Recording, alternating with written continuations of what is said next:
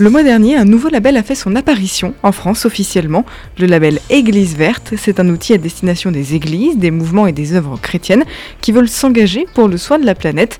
Grâce à une méthode pas à pas, il vise à aider une communauté à démarrer ou à renforcer sa démarche, à l'accompagner dans sa progression et à afficher son engagement.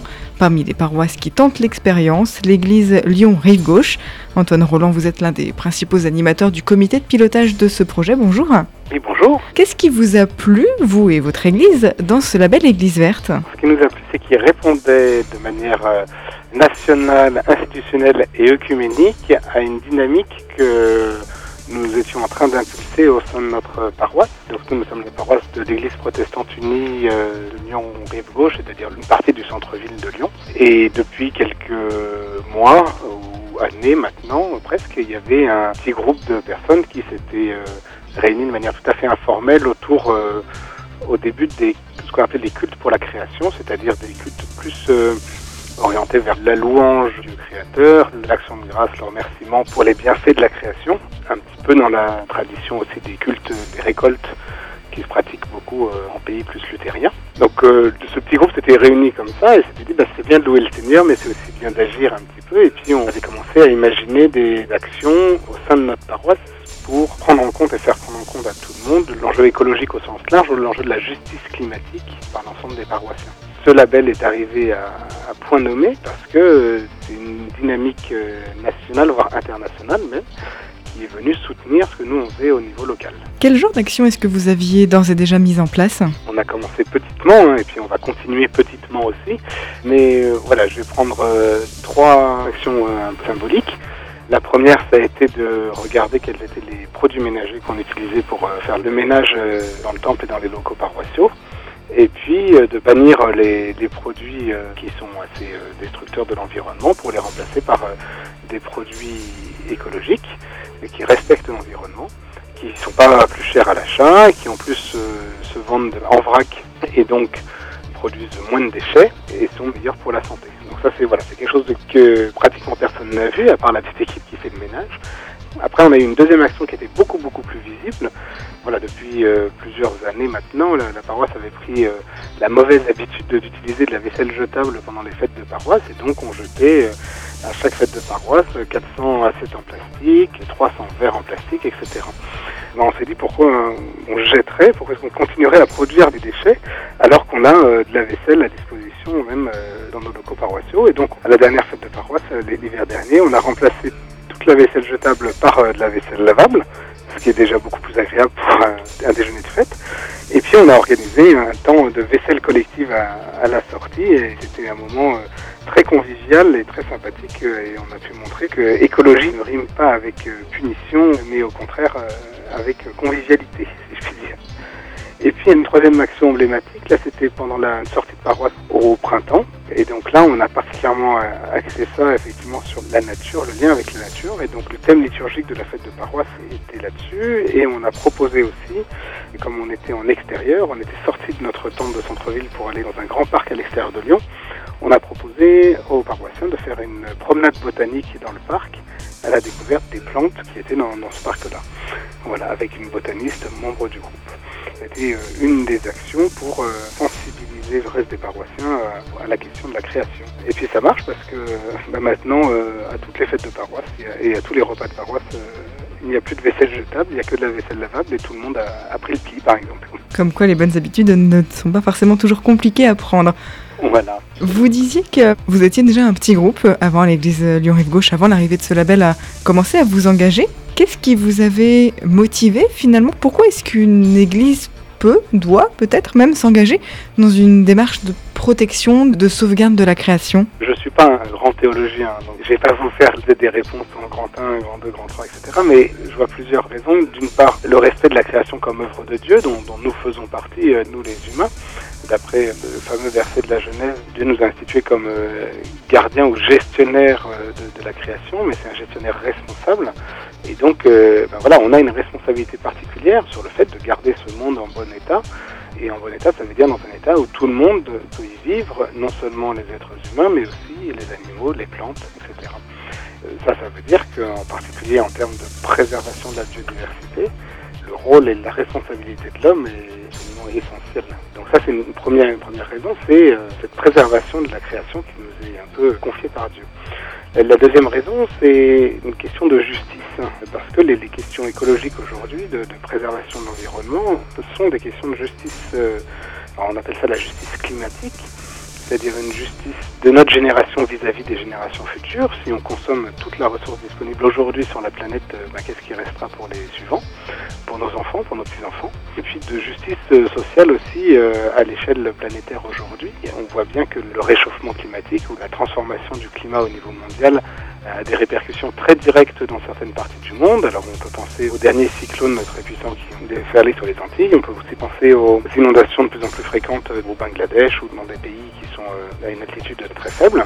Ça c'est pour nous notre responsabilité de faire en sorte que la justice climatique soit respectée envers les plus faibles aujourd'hui, envers les générations futures. Et ça, ça passe par effectivement une préservation d'un environnement vivable pour tout le monde et donc de faire attention à nos pratiques euh, et, à leurs répercussions vis-à-vis de l'environnement. Comment cette démarche a-t-elle été perçue par votre équipe pastorale et puis même après par votre communauté, par l'ensemble de l'église Lyon-Rive Gauche? C'est quelque chose qui a été euh, assimilé assez facilement? Oui, et c'est là où le label est, très intéressant, c'est parce que on a eu à convaincre entre guillemets le conseil de paroisse de se lancer dans ce label. Et donc, bah, voilà, déjà nous, ça nous a forcé à réfléchir un petit peu, à clarifier euh, nos motivations, nos actions aussi, nos envies. Et puis est arrivé le, label Église verte à ce moment-là, et donc on a trouvé là euh, déjà un, soutien de la part des, des institutions quelle qu'elle soit, la Fédération protestante de France, mais aussi l'Église catholique avec le, Conseil des évêques et puis l'Église orthodoxe aussi, se sont lancés dans ce label et donc ça c'était très précieux parce que ça montrait que c'était pas juste une lubie de quelques illuminés de la paroisse, mais euh, un vrai sujet porté euh, par les instances ecclésiales au plus haut niveau. Cette euh, volonté de la part d'un petit groupe de la paroisse, plus cette reconnaissance par le label Église verte, a fait que ben voilà, le conseil de paroisse s'est interrogé en disant mais oui en fait c'est un vrai sujet, c'est un vrai sujet euh, d'église pour des chrétiens aujourd'hui, de se poser la question de quel monde laisserons-nous à nos enfants et quels enfants laisserons-nous au monde de demain aussi. Et donc euh, voilà, la, paroisse a décidé de se lancer dans ce label. Et au départ le label c'est très facile, hein, c'est juste faire ce qu'on appelle un éco-diagnostic, c'est-à-dire de regarder les pratiques et les bâtiments de la paroisse pour voir euh, où on en est de pratiques respectueuses de l'environnement. Donc ça, ça plaît à tout le monde, il n'y a, pas de problème. Et puis après, ben, dans un deuxième temps, il faut transformer cet éco-diagnostic en action concrète pour améliorer la situation, évidemment. Et c'est là où le label est formidable, c'est-à-dire qu'à partir du moment où on s'est lancé dans la démarche, on a déjà un premier niveau dans le label, qui s'appelle graines de CNV. On fait l'éco-diagnostic, on se pose des questions, on est déjà labellisé. C'est fantastique. Et puis après, ben, on veut progresser. Ben, maintenant, dans la paroisse, même les personnes qui n'étaient pas du tout euh, convaincues euh, au départ, bah, se disent, bah, maintenant qu'on s'est lancé là-dedans, il euh, ne faut pas qu'on s'arrête. Le fait d'être engagé dans cette démarche-là oblige, alors bon sens du terme, oblige les membres de la paroisse à réfléchir maintenant en, termes aussi de respect de l'environnement et dans, tout ce qu'on fait, dans toutes les actions de l'Église. Ça devient, par le fait de faire partie de ce label, les questions de, de justice climatique deviennent des questions quotidiennes dans les pratiques de l'Église et pas seulement portées par le petit groupe. Vous parliez d'éco-diagnostic, qui est d'ailleurs disponible, hein, le questionnaire est disponible gratuitement, librement sur le site directement égliseverte.org. Que vous a-t-il appris, vous, sur l'église Lyon-Rive Gauche, cet éco-diagnostic Quel visage, finalement, il a donné à votre paroisse? Il y avait des choses qu'on savait déjà. Hein. Comme on est une église de centre-ville, on n'a pas de terrain. Et donc, on savait très bien qu'en termes de protection de la biodiversité, par exemple, notre église n'était pas très bonne mais on va peut-être pouvoir s'améliorer. Par contre, là où on a été agréablement surpris, c'est qu'on s'est aperçu que au niveau liturgique, on faisait quand même un certain nombre de choses. Euh, on menait un culte de reconnaissance pour la création euh, annuelle, mais on parlait aussi de la création euh, au catéchisme, à l'école biblique. C'était un thème qui était porté dans la liturgie, et pas seulement pendant le culte de la création, mais aussi pendant toute l'année. On organisait cette fête de paroisse de plus en plus tournée vers ces questions-là.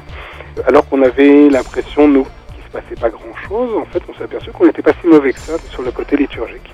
Sur le côté euh, pratique personnelle des paroissiens, par rapport aux pratiques écologiques, là, on, voit qu'on a une plus grande marge de manœuvre, mais euh, là aussi, on ne pensait pas que l'action d'exemplarité de l'Église pouvait faire bouger les choses et cet éco-diagnostic nous a ouvert un peu des pistes de réflexion là-dessus en disant qu'on pourrait faire plus pour euh, accompagner les paroissiens dans cette démarche-là, dans leur vie personnelle aussi. Si je résume, je dirais que l'éco-diagnostic, il sert déjà à voir qu'on n'est pas si mauvais et puis il sert aussi à voir qu'il y a beaucoup de choses qu'on peut faire qui sont possibles et auxquelles on ne pense pas forcément au début. Alors les 84 questions, c'est un peu long, mais ça fait en fait beaucoup de thèmes qui permettent à chaque paroisse, je veux dire, ou chaque communauté de se lancer dans le label et d'améliorer ses pratiques. Le label, euh, c'est euh, avant tout pour valoriser les initiatives plus que pour sanctionner.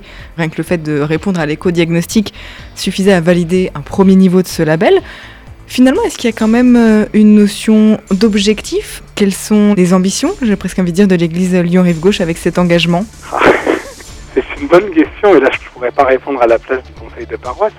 Mais c'est vrai quand même que j'ai senti là depuis quelques mois qu'on s'est lancé dans la démarche. On a pu être une paroisse qui a testé la, démarche avant qu'elle soit lancée officiellement. Je sens bien dans, dans les discussions que j'ai avec les uns les autres que bah, l'envie de tout le monde, c'est de progresser dans ce label. C'est pas juste de, se satisfaire de là où on est, mais c'est vraiment d'aller voir plus loin et d'être un peu bousculé aussi. Je vois qu'il y a certaines personnes qui disent, ben voilà, ça m'a fait réfléchir en fait de se lancer dans ce label et puis maintenant, et ça m'a fait avancer sur mon chemin de foi personnel aussi, hein, sur ce que demande le Seigneur à l'encontre de l'Église et puis de notre vie personnelle aussi. Et donc, bah voilà, je crois qu'une fois qu'il y a un mouvement qui est lancé, le, souhait de tout le monde, c'est de continuer ce mouvement et de progresser chaque fois, de ne pas se satisfaire du, niveau de label où on est. Après, on n'a pas d'objectif en termes d'horizon temporel. Nous, ce qui nous intéresse, c'est que les choses se fassent.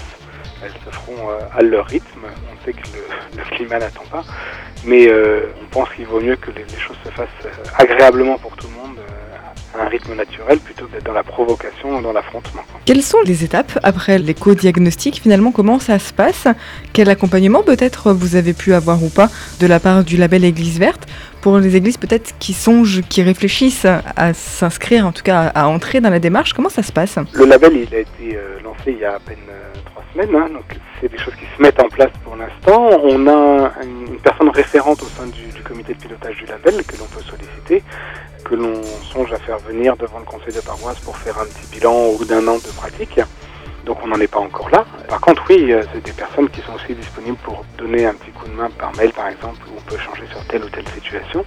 Jusqu'à maintenant, nous, on n'a pas eu à faire appel à eux de manière très précise. Par contre, on a pu bénéficier donc de cette journée de lancement du 16 septembre à Paris, avec des conférences très intéressantes, des idées, des, des partages d'expériences. Vous avez l'impression aujourd'hui que c'est une thématique, cette sauvegarde de la création, qui commence à faire son chemin chez les chrétiens aujourd'hui? J'ai cette impression, tout cas, je ne connais, pas toutes les églises, mais en tout cas, euh, dans le milieu catholique, l'encyclique du pape Laudato Si, il y a eu vraiment un très fort effet là-dessus, parce que euh, beaucoup de catholiques écologistes qui faisaient des choses dans l'ombre euh, sont maintenant très visibles et ont eu là aussi un, un, soutien inespéré de la part du pape. Et donc il y a un effet démultiplicateur, même si tout le monde n'est pas encore convaincu. Au niveau protestant, pareil, au niveau de la Fédération protestante de France, après la COP 21 en 2015, on a vu là aussi hein, cette question de la justice climatique devenir une question vraiment très prégnante dans l'Église qui imprègne beaucoup de choses. Là, maintenant, à chaque fois qu'il y a un événement comme euh, Protestant en fête, par exemple, qui s'est tenu à Lyon euh, et qui se tiendra à Strasbourg euh, à la fin du mois, il y a des stands des réseaux écologiques, donc le réseau Bible Création ou le réseau Climat de la SPF, qui sont sollicités pour venir, alors qu'avant il fallait jouer des coudes pour se faire une place. Au niveau institutionnel, ça bouge. Et puis on était euh, plus de 200 à la journée de, de lancement du label, ce qui était, euh, je crois, inespéré de la part des organisateurs, avec beaucoup d'églises locales. Moi j'ai croisé des, des gens d'un peu partout en France euh, qui venaient pour se renseigner, pour voir comment est-ce qu'on allait pouvoir lancer le label.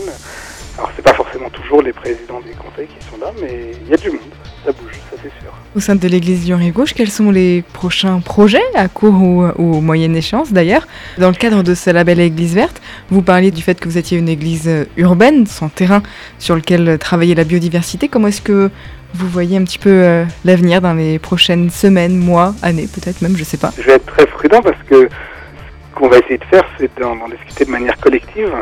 Voilà, donc en fait on a passé le mois de septembre à préparer le, le pour la création. Donc ça c'était déjà une, quelque chose de très important, euh, délicat à mettre en place parce qu'on est une petite équipe qui ne sommes pas du tout des pasteurs. Hein, et donc ça a été un, beau moment de grâce de voir des membres de l'équipe qui ne sont pas du tout habitués à prêcher, à, qui, qui, ont pu prendre la parole sur, sur ces questions-là et faire une vraie prédication euh, bibliquement très fondée euh, sur la question de la création. Donc maintenant On a une prochaine réunion dans les jours prochains pour décider de nos actions. On va repartir du diagnostic. On va voir où est-ce qu'on peut mettre l'accent. Alors parmi les pistes possibles, il y a les économies d'énergie. On va faire l'inventaire de toutes les ampoules, on va regarder l'état de la plomberie. On sait qu'il y a quelques fuites d'eau. Ça a l'air euh, tout bête, mais euh, pourquoi gaspiller de l'eau On ne va pas se satisfaire de ça. Après, au niveau catéchétique, on va essayer d'organiser une rencontre de catéchèse sur le thème de la création aussi. Parmi les pistes possibles, on avait euh, envisagé aussi l'organisation de conférences sur le sujet, mais on va laisser passer quelques mois parce que pour l'instant, il y a beaucoup de conférences organisées dans l'Église autour de l'année Luther. On ne va pas rentrer en concurrence avec toutes ces conférences-là. Même si on n'a pas beaucoup de terrain, on peut quand même imaginer peut-être faire des actions sur la biodiversité. Alors euh, certains euh, rêvent d'avoir des ruches sur le toit du temple. Je pense que ça va rester un rêve encore pendant quelques mois. Mais euh, voilà, ça pourrait être pourquoi pas des pistes à explorer. Finalement, il y a encore plein de choses à faire qui sont assez faciles. C'est un peu le message aujourd'hui qui vous anime de dire c'est pas compliqué. Forcément, c'est un, peu lourd parce que c'est une nouvelle démarche qui se met en place. Mais c'est pas forcément des choses compliquées ou coûteuses d'essayer d'agir plus pour son environnement. Alors ça, c'est pas plus coûteux, c'est sûr. C'est pas compliqué à, mettre en place. Il faut juste que l'équipe porteuse de Sun euh, sache qu'elle travaille dans le long terme, voilà, et donc de pas se décourager euh, au premier accro ou à la première chose qui marche pas, c'est pas grave. On travaille vraiment dans le long terme. Les Allemands, les Anglais qui ont des, réseaux comme ça d'église vertes depuis euh, beaucoup plus d'années que nous ont mis du temps hein, à monter ces réseaux et à monter leurs actions. Donc on n'a pas de raison nous d'aller beaucoup beaucoup plus vite. Et puis voilà, il faut pas perdre la foi, faut pas perdre l'espérance ça marchera petit à petit et on, arrivera aussi, je pense, à convaincre euh, chacun à son rythme de l'importance de la justice climatique dans le projet de Dieu. Merci beaucoup Antoine Roland. On rappelle que vous êtes euh, l'un des principaux animateurs du comité de pilotage du label Église verte au sein de l'église Lyon Rive Gauche. Et si vous aussi, vous souhaitez réaliser déjà l'éco-diagnostic de votre paroisse ou trouver davantage d'informations sur ce label Église verte, direction le www.égliseverte.org. Au revoir.